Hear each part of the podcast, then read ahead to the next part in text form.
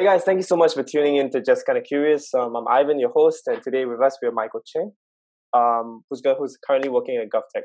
And just as a reminder, you know, on the show we talk about all things software engineering related, and so that you can find out a bit more about what working in tech is like. So, Michael, for our audience might not be familiar with you, could you maybe share a little bit about yourself? Hi, hello. My name is Michael. I'm a software engineer at GovTech. Um, so I've been in this industry for about 10 plus years. I started out as a PHP developer, uh, and uh, now I'm doing Ruby on Rails and a bit of Go and JavaScript by the side. Uh, I'm fully self-taught.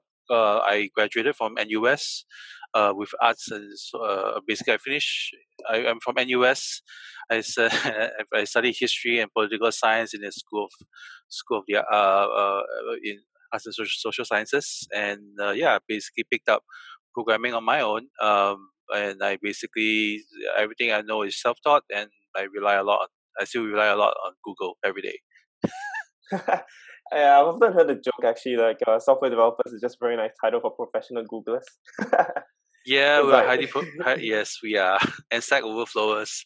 Yeah, back in the back in the day, I never had. We don't have Stack Overflow, so we rely on the library and all that stuff. But, you know, those things with uh, date trees, books, you know, those mm. things. so, so take me back a little. Like, um, you told me you graduated from NU NUS, right? You said. Um. Uh, uh, okay. Okay. I never actually graduated, so I was a bit hesitant to actually say that. Oh, so okay, okay. Uh, sure, sure, no problem. Yeah. Then so, but you, anyway, yeah. Long story short, I didn't get a good. I didn't get good grades, and I didn't actually get a degree. But uh, um, so yeah. But from then on, I was like, okay, uh, I don't have a degree, so what do I do next? Uh, I do need to get a job. Um, maybe I should start working as a software engineer. Mm-hmm. I started out as a web designer, so I started doing web, web websites. This is back in ninety.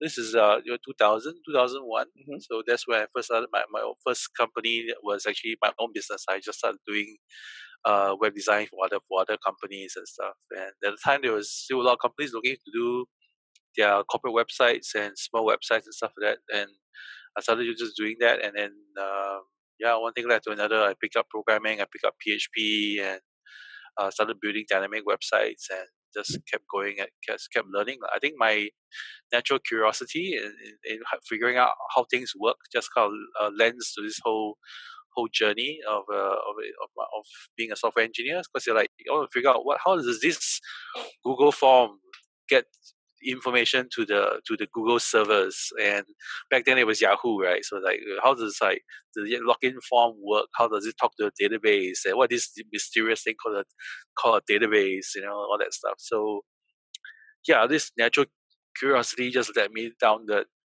yellow brick road, and this is here is where I am. Yeah. but that must have been so challenging though. Like back then, because right now, like when I have a problem, like say, because I coded mostly in React, and like i'm like oh like how do you pass like a prop from redux the redux store to the front to the front end right? That's like stack overflow is like ready made code for you to copy. How did you do it back then without like stack overflow? Well you read the i guess fortunately the, the language i learned at the time was php mm-hmm. and the php website is actually quite quite well documented, actually, as in the standard libraries and the functions that they use. So I was quite fortunate that uh, at, at least in the PHP side, if you've been there before, uh, the comment section is also quite helpful because people kind of like back in the day when there's no Stack Overflow, people just uh, ask questions there and then even show like snippets of code that they use that to kind of get around or get to use, get to work and get to function to work on that stuff. So those are very helpful as in that's what that's kind of got me got me into this whole open source community thing, right? It's like wow, you as in the more you give, the more information you give, the more you get back. So which is kind of like very cool. Hmm. Wow, but that's that's insane though. Like the more I, I visualize that, the more like impressive that that really sounds at the end of the day. So yeah. what were, so what were some of the first few things you, you built then, like from scratch? I wow. Mean, uh, I mean, if you still remember, because like for me, like I remember my first project like very well. And so, so I'm just curious, like, yeah. So the well, web design. I think my first web design company was for a bridal studio. Oh. So I, I was I was I was kind of like helping out with my friend's wedding, and he was like, "Hey, this is the studio owner, and then they want the website." That okay. so mm-hmm. that was a kind of like my first freelance work that I ever did. So I did the did that website for them. I was using this brand new thing back then. It was called Flash. oh shit! Oh, Adobe Flash. Oh, yeah, I, I, know. That back then it was called Macromedia Flash. It wasn't even Adobe yet, so it was. dang, that's a long time ago, man. it is. It is. That was in like we can't remember. Was it 97, 98? I can't remember. It was a long time back. Right. Um, I, actually, the first programming website I did uh, was actually for a, an NGO in Singapore. So I used this programming language called ColdFusion. So they wanted like a news website. This is back in the day before like blogging was a big thing. So they wanted right, right. like they didn't want they didn't they didn't know what a blog was. They just want a news website where they can kind of like publish things, kind of like Straits Times kind of style. So okay, fine. Let me come up with like content management system for you. Uh, mm-hmm. the time was like still trying to figure out how to do like um, how to actually do programming. And it's like, okay, let's right. just try and learn all these things. So I copy and pasted quite a lot. Um, at the time, I was learning from I was working uh, part time as a web designer for a uh, web design studio, and basically uh-huh. I learned a lot from the, the, the programmers there. There were like three ladies who were working there as, as software engineers building the uh, some e-commerce website. So it's kind of like looking at the code and see, oh, this how is how you connect your database. This is how you like do your styles and style sheets and all that stuff. Mm-hmm. So I pick, I learned a lot from them just by copy pasting their code and just reading. and you know back in the day, yes, how you kind of even right now we look at Stack Overflow, just to copy pasting. Right? I don't so, think it's changed much either, man. yeah, it hasn't changed much. so I so I copy and paste and kind of like you know tweak the code a bit. Okay, got it to work. Yeah, it was, I was quite proud of that, that site. It's like it, it was like a uh, full on CMS with user login, and then you could publish hey. things, unpublish things. Uh, this is in 2000, 2001, I think. That wow. was like yeah. Wait, 2000 you implemented like CRUD functionality and you had like a full on CMS with images, videos. Yeah. And you taught I, yourself how to do that by reading documentation and copying. Yeah, really, yes. Reading much shit. Wow, that's mad, dude. I know. It's like yeah, there was uh, there was those those were the days when you live dangerously. Your your programming code and your HTML styles in the same same file, right? They're like, whoa. now you're like, hoo No, now you got to mix it up. I feel like it's just become so much more complex since then. Because I remember back then, like when I was in uh, secondary school, they tried to teach us HTML and CSS. And yeah, we did yeah, that. Yeah. we like copy and paste the code, and uh, it was always like one HTML file, one CSS file, and one JavaScript yeah. file, and then you link it miraculously together with like a link yeah. to the top. I know. And boom, magic happens, and you're like, oh shit. I, I know. I, I, I, I hate to say it, but there's actually this phenomenon. Uh, this phenomenon is actually uh, coming from. Uh, what I put this? So there's a there's a term there's a term called the backendization of the front end. the backendization okay, of the front end. So, okay, that's quite yeah. a yeah. So basically, backend developers decided they want to do front end work, or maybe the backend work was getting dried up, and they started to do more front end work. And because they want to do front end work, they brought along with them all their thinking and ideas and how about how you should structure your code properly and how you should like organize your your your your files and your model view controllers and all that shit. Uh, like ah the first time I ever encountered an MVC framework on the front end was like Angular, Angular JS. And I was like, "What uh-huh. is this? Sh- what is this shit they're doing? I'm, I'm already doing M- I'm already doing MVC on the back end, and then why am I doing MVC again? This is like doubling my work. I still haven't quite figured that out, but but that, that but since then, uh, things has continued going down that route. So unfortunately, you know, that's how that's where we mm. are now. I mean, I think to a certain extent, like you, it's not just the back backendization of the front end. It's like it feels like they're trying to shift as many functions from the back end to the front end. Yeah. It's not just in terms of function, not just in terms of structure, but also like function. Like in like React Router and like all every like static like every like SSG static site generators nowadays, they all have like some form of like routing. It's inbuilt to it's the like, Yeah, yeah, yeah. Yeah, yeah. So it's like I mean, I, I can understand where where, where they're coming from, as in they really want more a, a snappy front end. They want mm-hmm. a, a, front end that responds quickly to user interactions and preload things and, and all that stuff. But but you end up having like a five six megabyte file you need to download upfront, right? Because yeah. of the single page app, and then you have to take, have to find a solution for that problem, which is a tree, what they call tree shaking or something like that. Mm. you just you just slowly slowly work around these problems with it. You know, my so yeah. oh my god, dude! All these small problems coming up. I know. I mean, you, you, I, I, I think in the, in the coding world, we also we call this accidental complexity. Yeah. So where you, where you start something really simple, then slowly you add on this requirement, that requirement, and you bolt on this thing, and then end up Mm. with we have a very we have a new problem. let's, let's try and solve this new problem with another way of doing things. And ah, No. Uh, I, I I feel like to the extent, like okay, maybe it's just me as programmer, like some programmers, is like there's a task that takes five minutes, but I'm gonna spend ten hours to automate it, yeah. And then you end up introducing all these like strange things coming in, and sometimes you don't even succeed. You're just like, but this just became unnecessarily complex. I just I know. I mean.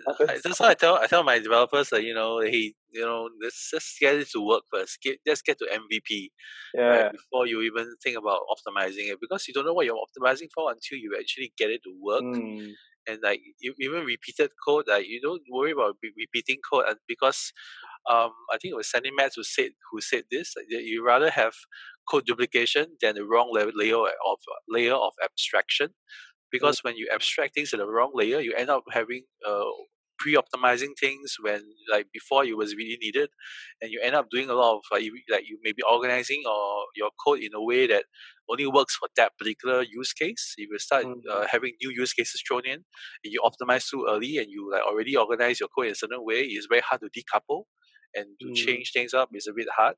So I think uh, there's this whole I mean, a lot, lot, of- especially a lot of new developers who, who are coming in, you'll, they'll hear things like, "Oh, let's try it out. Don't repeat yourself. Don't repeat yourself." But the truth is, it's okay to repeat yourself until Mm. you figure out what you're actually trying trying to do with this whole application, right? mm, So that's what refactoring is all about: going back and cleaning up your code, right? Figuring out where the things, where the areas where you have actually made a mistake or even done too much repetition. Then maybe it's time to do refactoring, right? If it's only one time, don't worry about it. Just do keep copying it for a while until you do it like three, four times. And okay, maybe it's time to refactor.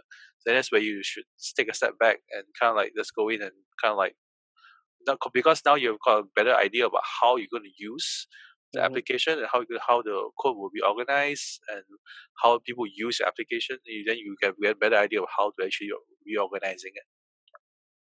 Definitely, definitely. I I have um I had a prof actually who was really like obsessed with this idea of like um clean code. So like uh, he used to call it like um like philosophy like he has this whole like philosophy about code. Like you you take away from it and then you read like you just keep like making it nicer and nicer. But I feel like implicitly within the idea is just like you need something to show. Like at the end of the day, like code is a tool, you know. Like it has to do the job. Yeah, and then on, on the yeah. and then on the back end, like the tooling and how it works, like that's really only for software engineers, right? Like Yeah, yeah. I mean, if you really know how you, I guess there's the evolution of code. You want to see how it evolves from one original use case to the next. I think it's okay to be have some bit of mess at the beginning because that's kind of like where you got started.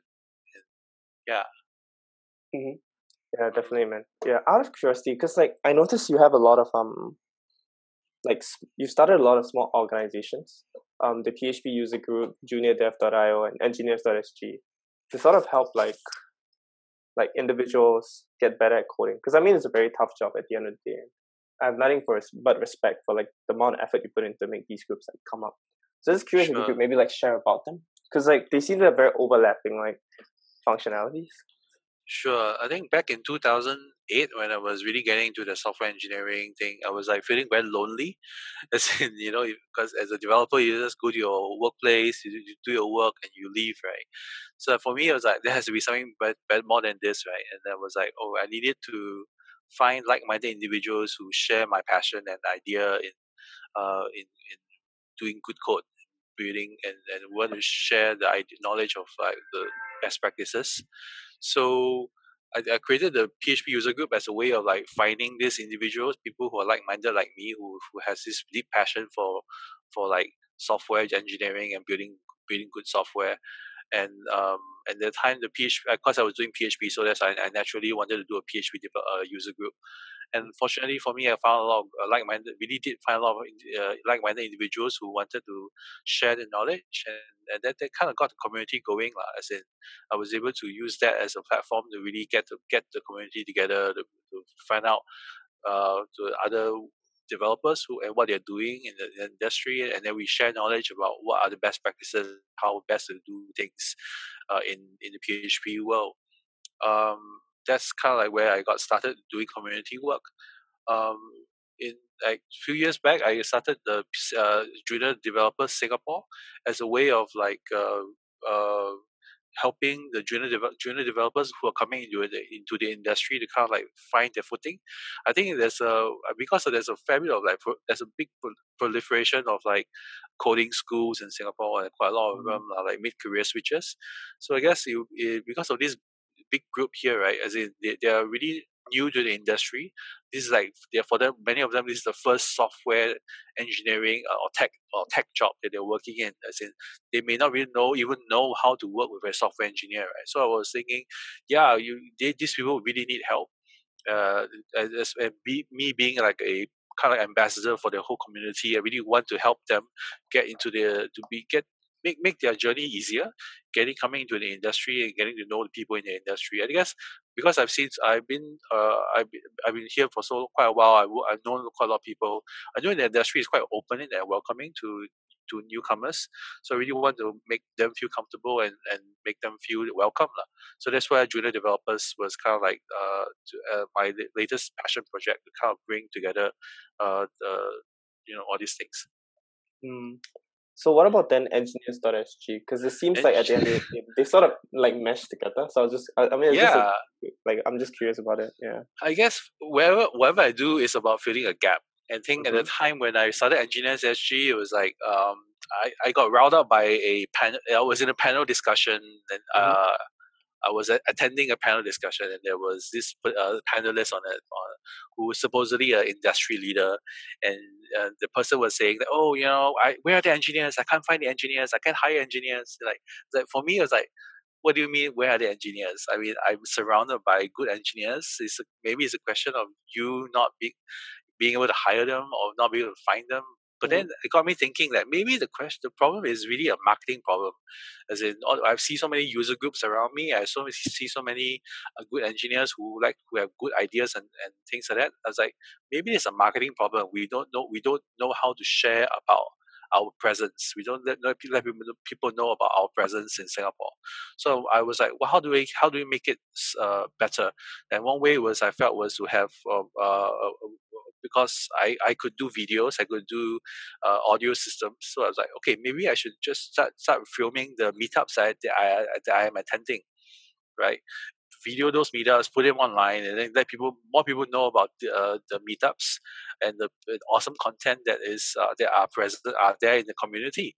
So I think uh, so I, I created it as a not for profit community initiative to kind of like bring together uh, the con- as in to go to meetups, to record the meetups, and even to share on on YouTube. La.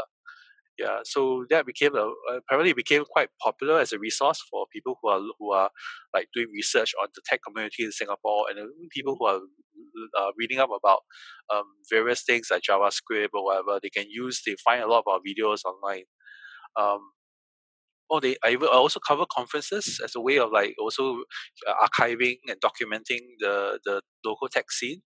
Um, and I for for me, a most uh, really interesting experience was uh, I recorded a conference, and the next day, uh, I, when I was in office, one of my colleagues was actually watching one of the videos that I recorded oh. because he was he was doing uh, he was trying to catch up on, on a particular topic. It was this, I believe, it was PyTest, it was testing framework in Python. Okay. Uh-huh. I just co- and I covered I just covered that uh, at, at the PyCon conference, uh, PyCon Singapore conference, and then uh, basically I put the video up online, and my colleague was actually watching the video that we recorded for that conference.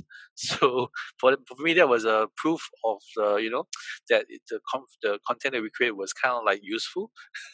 yeah. Mm-hmm. But at the same time, I also wanted the content to be a way to, to lead people and guide them to the different local tech communities. Yeah. So nah, I mean, I was just, I was just saying, like, like so, so after you've done like all these things, I'm just curious because for me, like in my school currently at Yale-NUS, like I'm trying to start a, a community too, right? To get sure. people interested in, in building tech, because at Yale US, it's like a lot of us are, I think, like are, are good enough at tech, like on a theoretical level, mm-hmm. but there isn't like a strong group of us yet.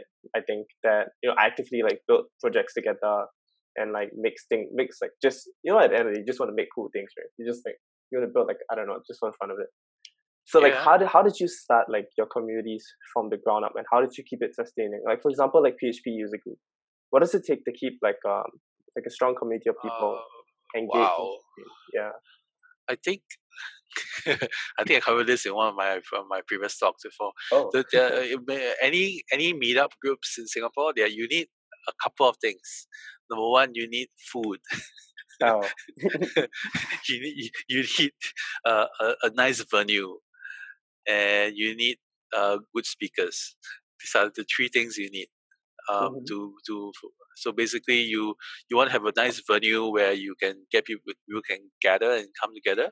So a physical space where people will come together will be just will be good. But I guess right now with COVID nineteen, it's a bit hard for us to basically be meeting in person. But I guess what you could do, I mean, the online space will also be helpful, like Zoom or whatever. Um, and food, I mean, if you have great food, you probably will have more people who will definitely come for that. Uh, Again, uh, I think in the context of physical meetup, it will be very helpful because they will help people people come uh, and enjoy and come without that fe- that worry that about their stomach. Because in the past, when uh, we organize meetups, it's usually after office hours, and people who come for the meetup are usually hungry. So Mhm. we don't want them to feel hungry, uh, physically hungry. We want them to come hungry for knowledge, but and not hungry for food. so um, and of course good speakers is about figuring out um, uh, uh, your network of people who have great content to share lah. i guess once you will get that content together then it's very uh, i think for me i rely a lot on, on personal relationships finding people or even challenging people who i find who has good content but maybe uh, doesn't know how to communicate that or even know or even have that um, thought about sharing it in public uh, situation. So uh, for me, it's about challenging them. Hey, you know, that's fine. And, and for at least in the past, when I was looking for speakers for Junior Dev SG, uh, usually when I see somebody new to my meetup, I'll ask them, "Hey, what are you what are you good at? Uh, What could you talk about? What would you like to talk about?" And and I, I just challenge them, especially if I know that they are, they, they have this particular interest in a in a particular tech tech, stack or particular uh, area of technology. And I'm like, hey, you know, you since you're good at that, you've done it before. Why don't you just maybe share share about it in like 15 minutes, kind of a show and tell kind of thing. It doesn't need to be like a full on technical talk. I mean, the thing about Junior Dev is that we want it to be um, uh, newbie friendly. So as in the content itself isn't very, very isn't doesn't need to be very high tech, very very deep tech, but just as long as it's enough to give people a taste of Mhm. what the technology is about as a primer of sorts. I think it's good enough um, to to uh, I think it's good enough, and people will definitely want to who are who wants to go deeper into it can definitely go and read up more and, and find out more. But it's that that that you have to be there to start to to to start the spark to to spark off the knowledge uh, search, right? So it's about um, I think it's about reading people, understanding people, and then uh, asking them questions about, you know, what are you good at? What have you talked about? What have you done in the past? Like one of the speakers I uh, that I, I engaged in the past, I looked at her her previous GitHub projects. And I was like, I will, I will say, hey, this particular project you did, that is interesting. It's, it's an area of expertise. It's an area you're quite good in. So why don't you give a talk about that? And she was very ha- happy to do it because that was an area that she was really, uh, really knowledgeable. And she was originally very shy. But once I Mhm. told her, I, I suggested to her like areas that she could probably focus on, or talks, uh, topics that she could focus on. She she just lit up. But hey, that's that's really an area that you can uh, speak about. And yeah, you know, so that's something that I think has helped in many communities. As in a lot of the different Mac Tech meetups in Singapore, they're always on the lookout for good speakers. So sometimes it doesn't need to be very, very technical, or does it just need to be enough to give you a taste, a primer of the technology. So Yeah. when it comes to I guess like um juniordev.sg, how is your understanding of, of of what a junior dev needs to know changed as you've run this? Because you've been running for quite a while, and I was just I was just curious like if the sort of things that you prioritize, sort of things that you've tried to give as content to these to this this pool of junior devs has changed as you've learned more about them. Sure. I think the guideline I give would be to how, can I equip you to communicate upwards and laterally. As a junior dev coming to to the, to my meetups, I want to equip you with knowledge. The knowledge would they will help you communicate up, upwards to your superiors to tell them about, hey, this, do you know about this technical technology stack like Kubernetes or Docker? Have you actually used that before? And even to also communicate horizontally to their peers and tell them, hey, have you heard about um, this React hooks? You know, it's pretty cool that we have a talk mm-hmm. about that, and, or even uh, this Vue.js uh, workshop that we have right now. You could come attend that with me, and we'll basically can use that and in the next like, like project you side project you work on, you know, stuff like that. So basically, that's the kind of thing we want to co- we want to cover in our meetups. So at least they will equip you with knowledge that you can help you to um, communicate uh, with your peers around you and also with your superiors.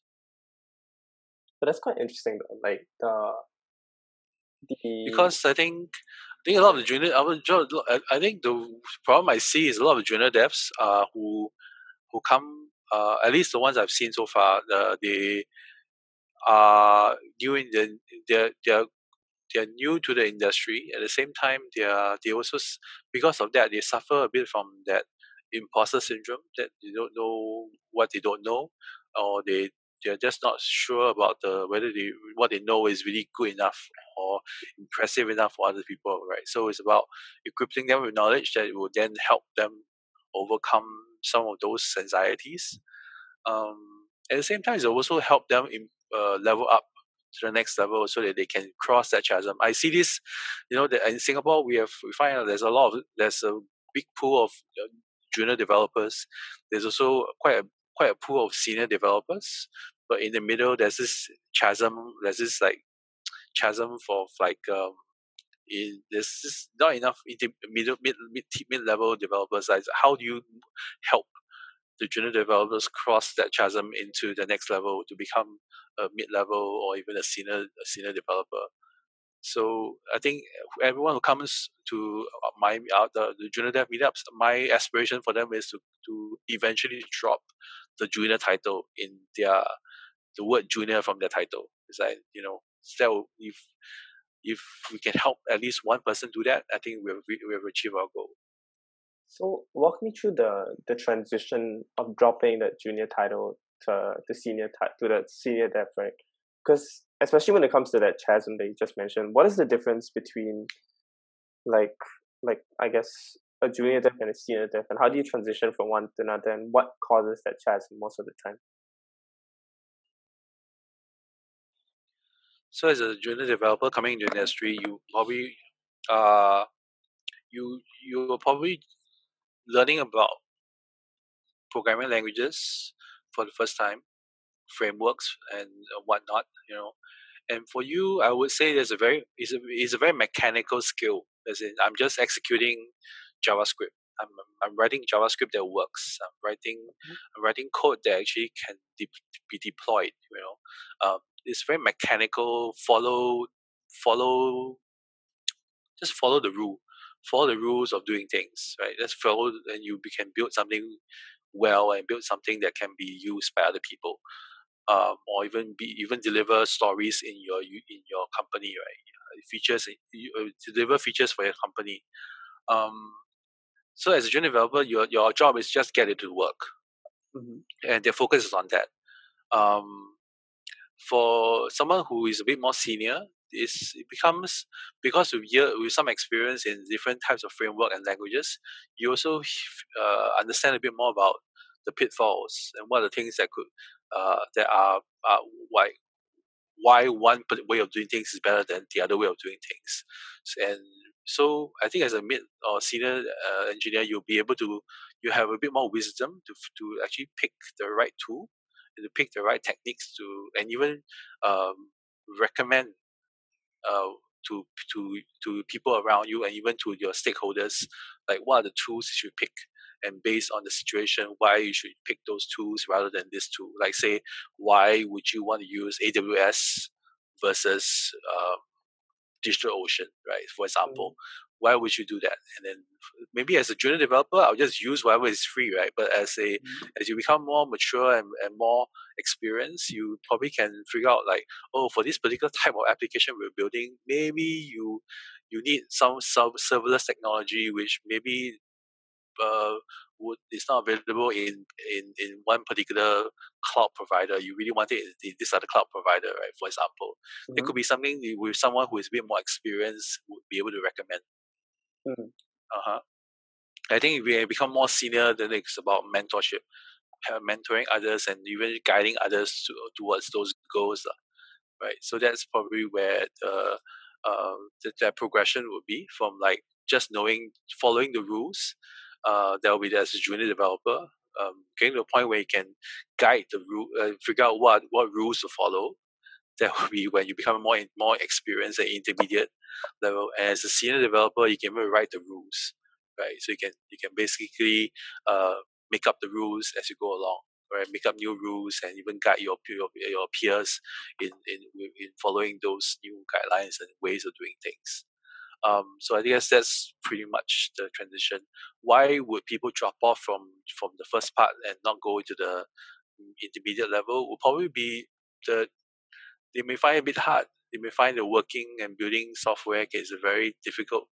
It's not an easy job. As in this and this, you may it may it may also be that you don't get enough encourage encouragement from your from your seniors and from and even not you may not even get enough mentorship from like your your you may not be able to deliver a, a feature because you just don't have the experience to build it and you may not have enough support to actually make it work sometimes you don't, don't you, if you don't have that support and you don't have the mentorship, you, you you're just being set up to fail, right? So, um, and that's something we don't want to happen, and and that's why Junior Dev is kind of here to help create that support group, not just mm-hmm. people in your company that you. Uh, sometimes there's some startups that you join that you just don't have the capacity to mentor, um, mm-hmm. and as in there's only one senior to like 15 junior developers. How would you how do you expect one guy to mentor all 15 you can't mm-hmm. right? So really want uh, so i want, want junior dev to be like a, a which is why uh, one of the initiatives i've started in junior dev was to do a mentoring program. So we have a mentoring program where we'll bring uh, junior developers and pair them up with senior developers. And that would through this i hope to give them like career guidance and some coaching on like how best to you know navigate this uh, career path, right? So it's something that we that we one of the things that we're trying to do, lah. Yeah. So when it comes to I guess like mentorship, it feels like it's a two way street. So I guess on my part as a junior dev, like what sort of questions should I should I be asking? What sort of things should I be keeping in mind to make the best use of it? Because it's sometimes it's not even a mentor's fault, right? It's just that like I'm not asking the right questions. So how should I optimize my if someone wants to mentor me, how can I best like help them help me? If that makes sense. Uh, I think it's about asking them what. Okay, so this is the advice I gave uh, junior dev before, right? If they, because I have, a, I have a, there was once once during one of the junior dev meetups, uh, one of junior dev asked me how how do how can he engage his seniors in the company. So I gave him a couple of tips. One of them is to just uh, help their seniors manage their time. So in a, in a way, seniors are senior developers in the team are usually quite quite busy. So you want to help them optimize their time by uh, dis- managing uh, their disruptions, right? So what you want to do is you want to do your own research first uh, about the problem you're facing, and once you and you time box yourself to, to just spend maybe a certain amount number of time amount of time on that problem, and you gather your notes to show that you've done research and then you organize the basically once you've uh, and you and then you basically check in with the developer with the senior developer like when is a good time to have a one-on-one with that person to ask him about this thing right? So make sure you let the person know about oh uh, you, that you need help and then the person can then say when they when they're available uh, to for to help you lah right? So once that happens, then you can then engage them and talk to them actively during that particular uh, session. So as a senior developer, as uh, mentoring, I think it's about figuring out what you don't, what you, figuring out the, uh, for yourself first the problems that you're facing, and once you uh, really hit a hit a hit a um, brick wall, then or even when you get to a point where you really don't know how else to go how to go forward, then you should uh, talk use bring that to your mentor and ask them what's the next step. Um, like recently, I did a uh, uh, some months ago. I did this uh, one one on one with uh, with uh, with any random junior developers who who, who are looking for one on one. So basically, I gave a lot of I gave a lot of like um, mentoring tips to a lot of the people that I spoke to. Um, like for, for one of the developers I spoke to, he was like, um, he, he has been doing end uh, development work for a while, but he wants to get into back end development work. He's just not sure what else to go for. Uh, what else? What what is of what the roadmap looks like for him. So I gave him I gave him a whole list of like a laundry list of like things that he could he could pick up for to to for the backend. He could either go down the DevOps route to learn more about the infrastructure that the, the your code is deployed on, or you go deeper into like uh, how to deploy code, uh, how do you write code that's performant, how do you write code that uses different uh, different uh, design patterns and even test driven development and a few, other things. So like give him a laundry list of things they could learn, and then he basically have a good good sense of the road ahead, lah. right? So um, yeah, so, so that would be one example that I, would, I could quote. Mm. So when it comes to so I guess if you summarize that up, it would be to scope out your questions very well, in a sense like gathering your notes so that you know exactly what questions you are giving context to it, time boxing yourself to a specific period of time so that everything can be answered within the period. And also at the same time ask for roadmaps if you're struggling mm-hmm. with something. Yes, yes, I think that's about it. Mm. So I guess Sounds if, right. Yeah. If if with all this in mind, um, if you had to train up a, a junior dev to take on a senior dev position in three months, like how would you schedule that? I mean, Ouch. it's a very hypothetical. It's a very intense uh, requirement, no doubt. But I was just curious, like, if hypothetically you had to do that, right? You couldn't hire anyone else. You just only have this guy. And if he's not senior dev, like, it's just kaput. Like, it's over. La. How would you train a, a, junior dev in three months? What would you make him do and what would you make him read? What, yeah. Uh, I would make him write a lot of code. yeah, there's no other way to get over this other than to fail in small things. As in, uh, I guess I'll get to write a lot of small pieces of code and, and small projects, and I'll just critique and sit with him and let's critique the way he was doing it. Why is this way better? Why is this way not so good? Um, and I'll even show you examples like how you actually build this when you need to scale to this level or something like that. I think um, I'll just even show him that just build this feature uh, show me how you that how you how you would do it. I would ask him like how how would you build this piece in in on on on paper 1st mm-hmm. Then we'll have a discussion about what what are the pros and cons, and then we'll try we'll go ahead and build it.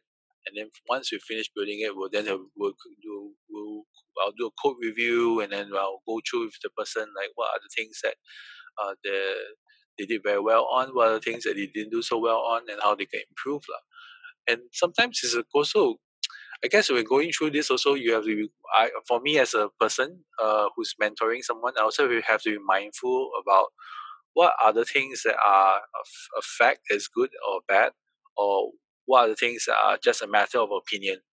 Mm. Like I, I have an opinion. I have an opinion, which is uh, my opinion is I prefer spaces over tabs. Um, Fair enough. Yeah, and then um, if I can't fault him if that person prefers tabs, for example.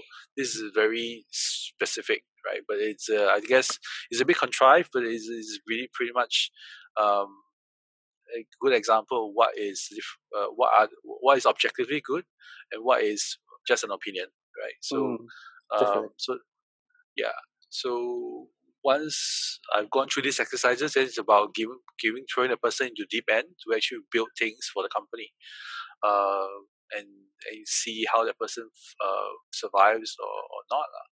But of course, continuously guide the person with uh, regular check-ins, uh, one-on-ones, retrospectives, kind of like get a sense of what how he's doing, and also build a network of around him of people who could be who could help support him.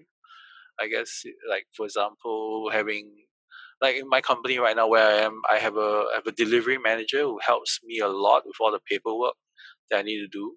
So that frees me up from the paperwork to actually do the actual coding and even do the architecture, design, and even work with the developers to actually get things done. Right. So um, that's that's also also important having a support team around you.